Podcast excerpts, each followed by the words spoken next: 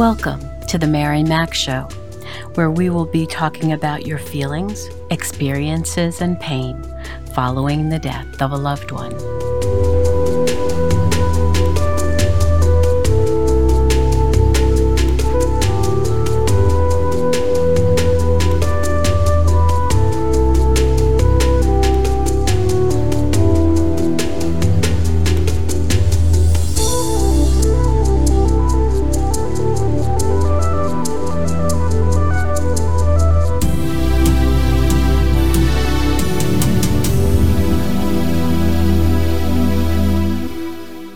Good morning, good afternoon, good evening. Wherever you find yourself in this entire world, I welcome you. How are you doing, my friend, my warrior? I hope it's been a better week for you. Last week, we spoke about what happens when we couldn't say goodbye to our loved one before they died.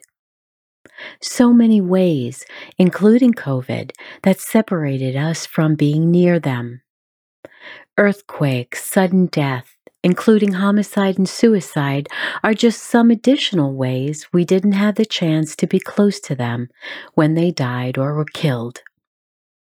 Not to mention all the practical reasons you couldn't be there distance, finances, your own ill health, job responsibilities, family responsibilities, and so much more. Today, I'd like to talk to you about what really can help you as you walk through your grieving process. If you are hearing me very soon after a loved one has died, or before a memorial service is planned, there is no more perfect way to honor your loved one than making those ceremonies personal to you and to your family.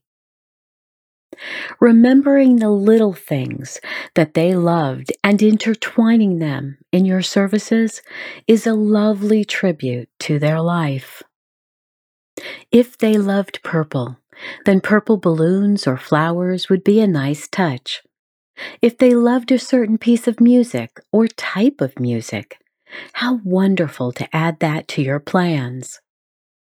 If they loved jazz, why couldn't you use soft jazz during the wake and as part of the ceremony instead of the sad funeral music that most of us seem to believe is mandatory at church? But no one said it had to be that way.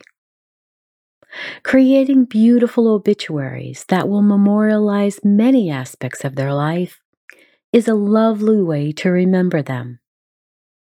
No one said it has to have just the standard information, like relatives that are surviving, their mini resume with all the types of work they did, where they grew up and lived their life.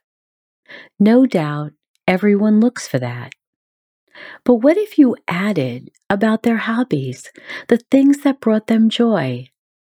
Like how they loved gardening and canning their favorite tomatoes and jams that people came from miles away to purchase those jams at the farmer's market each week, that people flocked to hear them sing at the local pub, that their favorite vacation with their spouse was the train ride across Canada. So many things that can be included in an obituary other than the basics.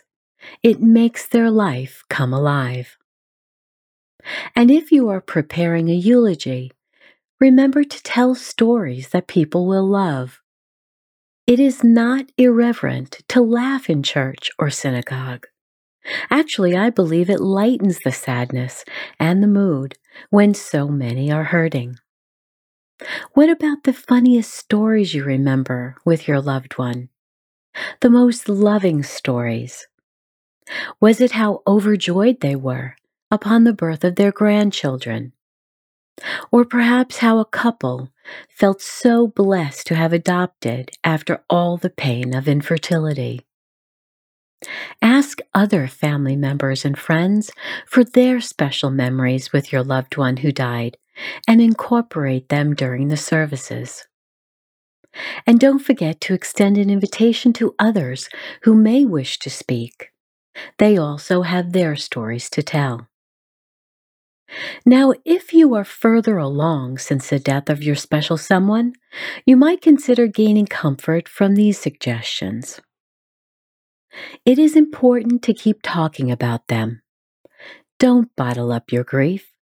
Telling the story of their life as well as death makes it real, and although it's quite painful, it helps you move from the shock phase into the reality that they are not coming back. While at the same time, we are letting the world know they lived and you loved them, and their passing has greatly affected you. If we stuff our pain down inside ourselves, we risk illness, stress, anxiety, and depression. And we cannot act like this is no big deal. This is a major big deal and one that has changed your life. Give it the respect it deserves, the time it deserves, and the expression of all types of emotions that it deserves.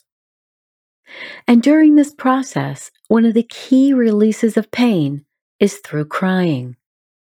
Crying lets out our pain, and we need that. We should never suppress ourselves from crying out our pain. It is cathartic, it is natural and normal. For some of us, we think of it as a sign of weakness.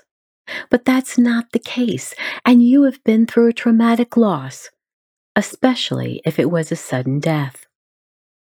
And your body, mind, and heart are all in shock. You need to let your feelings come out.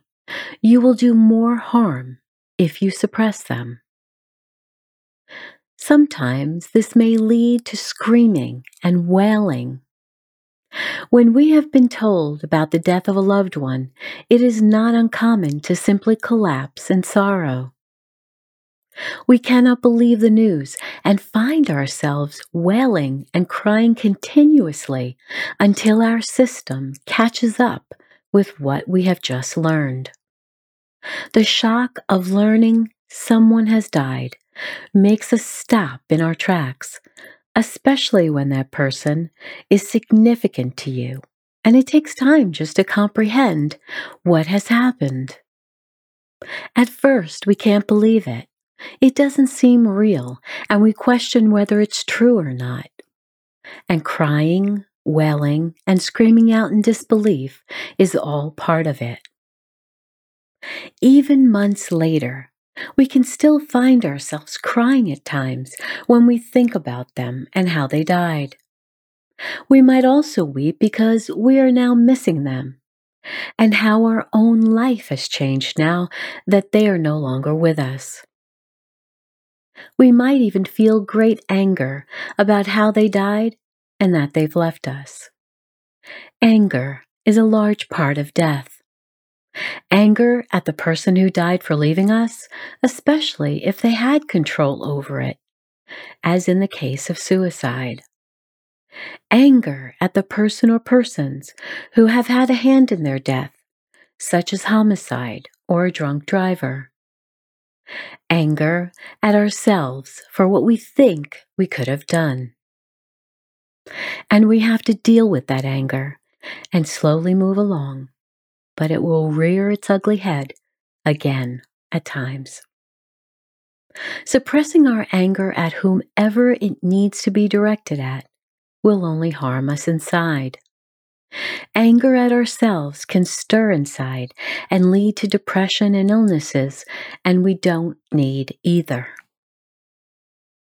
We need to know that releasing anger is a necessary step in the grieving process. Another source of strength can be found in prayer. Now, for some, prayer is not on their radar for whatever reason. Maybe they think prayer is silly and reserved for church people, and they weren't raised in church or synagogue. But actually, prayer can be a very calming way of dealing with grief. Prayer is simply speaking to God it doesn't have to include prayer books or devotionals or anyone's interpretation of the holy books. It can be you having a conversation with God, wherever you find yourself, telling him how you're feeling at any given time. If you're calm, he is listening. If you're angry, he is also listening. I remember a minister saying that God is big enough to handle your anger. Your emotions are no surprise to him. He made you, so he knows exactly how you are, how you deal with sadness, how you deal with sorrow. I believe there is no one else like you, and there never will be. You are a unique human being. Use prayer to comfort you, console you, quiet you. That connection and relationship with God can help you to not feel so all alone. And no, you may not receive all the answers you want, but I believe He hears us and wants the best for us. He knows you are hurting and missing your loved one. Take some time to simply talk to Him through prayer. It doesn't have to be any set of fancy words. Just speak with him like you would speak to any other person. Tell him your fears and all that's going on for you. Ask him for strength to move forward. Ask him for other things you need. Then sit quietly and just listen. Sometimes you'll be reminded of something to do. Sometimes you'll remember a person to connect with again. Sometimes you feel drawn to a new avenue. Whatever comes up for you, take it seriously and do it immediately. Don't question it. You've gotten an answer and you need to honor that answer. Another very useful practice is allowing others to help you. You might believe that it will be your original circle of family and friends who will be there for you along your journey after a death. But more than likely, you will find most of those original people who are in your lives may not be the ones who walk you through this pain. It actually turns out that other people will come into your life from out of nowhere. It might be a neighbor who takes the time to check in on you brings you dinner, helps you with caring for your children so you can have some peaceful time to grieve alone. They are the ones who listen to you over a cup of tea and just give you the space you need to tell your stories about your loved one and what's going on for you. All of us need to be heard when we are in such pain, and we will be surprised who comes to help us. It might be someone we haven't been in touch with recently. It might be friends who have also experienced your same type of grief, and now they want to lend you their experience of what worked for them. Yet we must learn to accept their help, not isolate ourselves thinking we can get through this all alone. That will not help you. Next week, we will continue to talk about other ways to help ourselves through the grieving process. So for now, take these ideas to heart and think about which will work for you. I'm sending you big hugs and much love. So now it's time to get up and dance, dance, dance. Wiggle and move your body even if you're in a sitting position. I know you think this is wacky, but please just do it anyway for me, okay?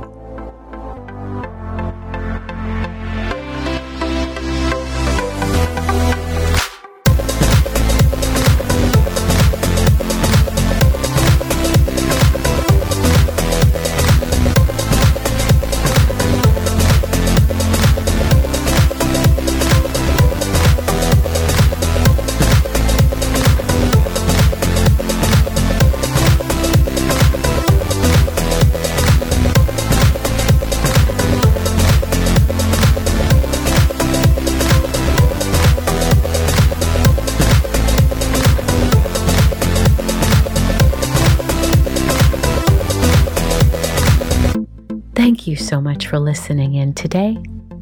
Remember to write five things in your journal each night that you are grateful for.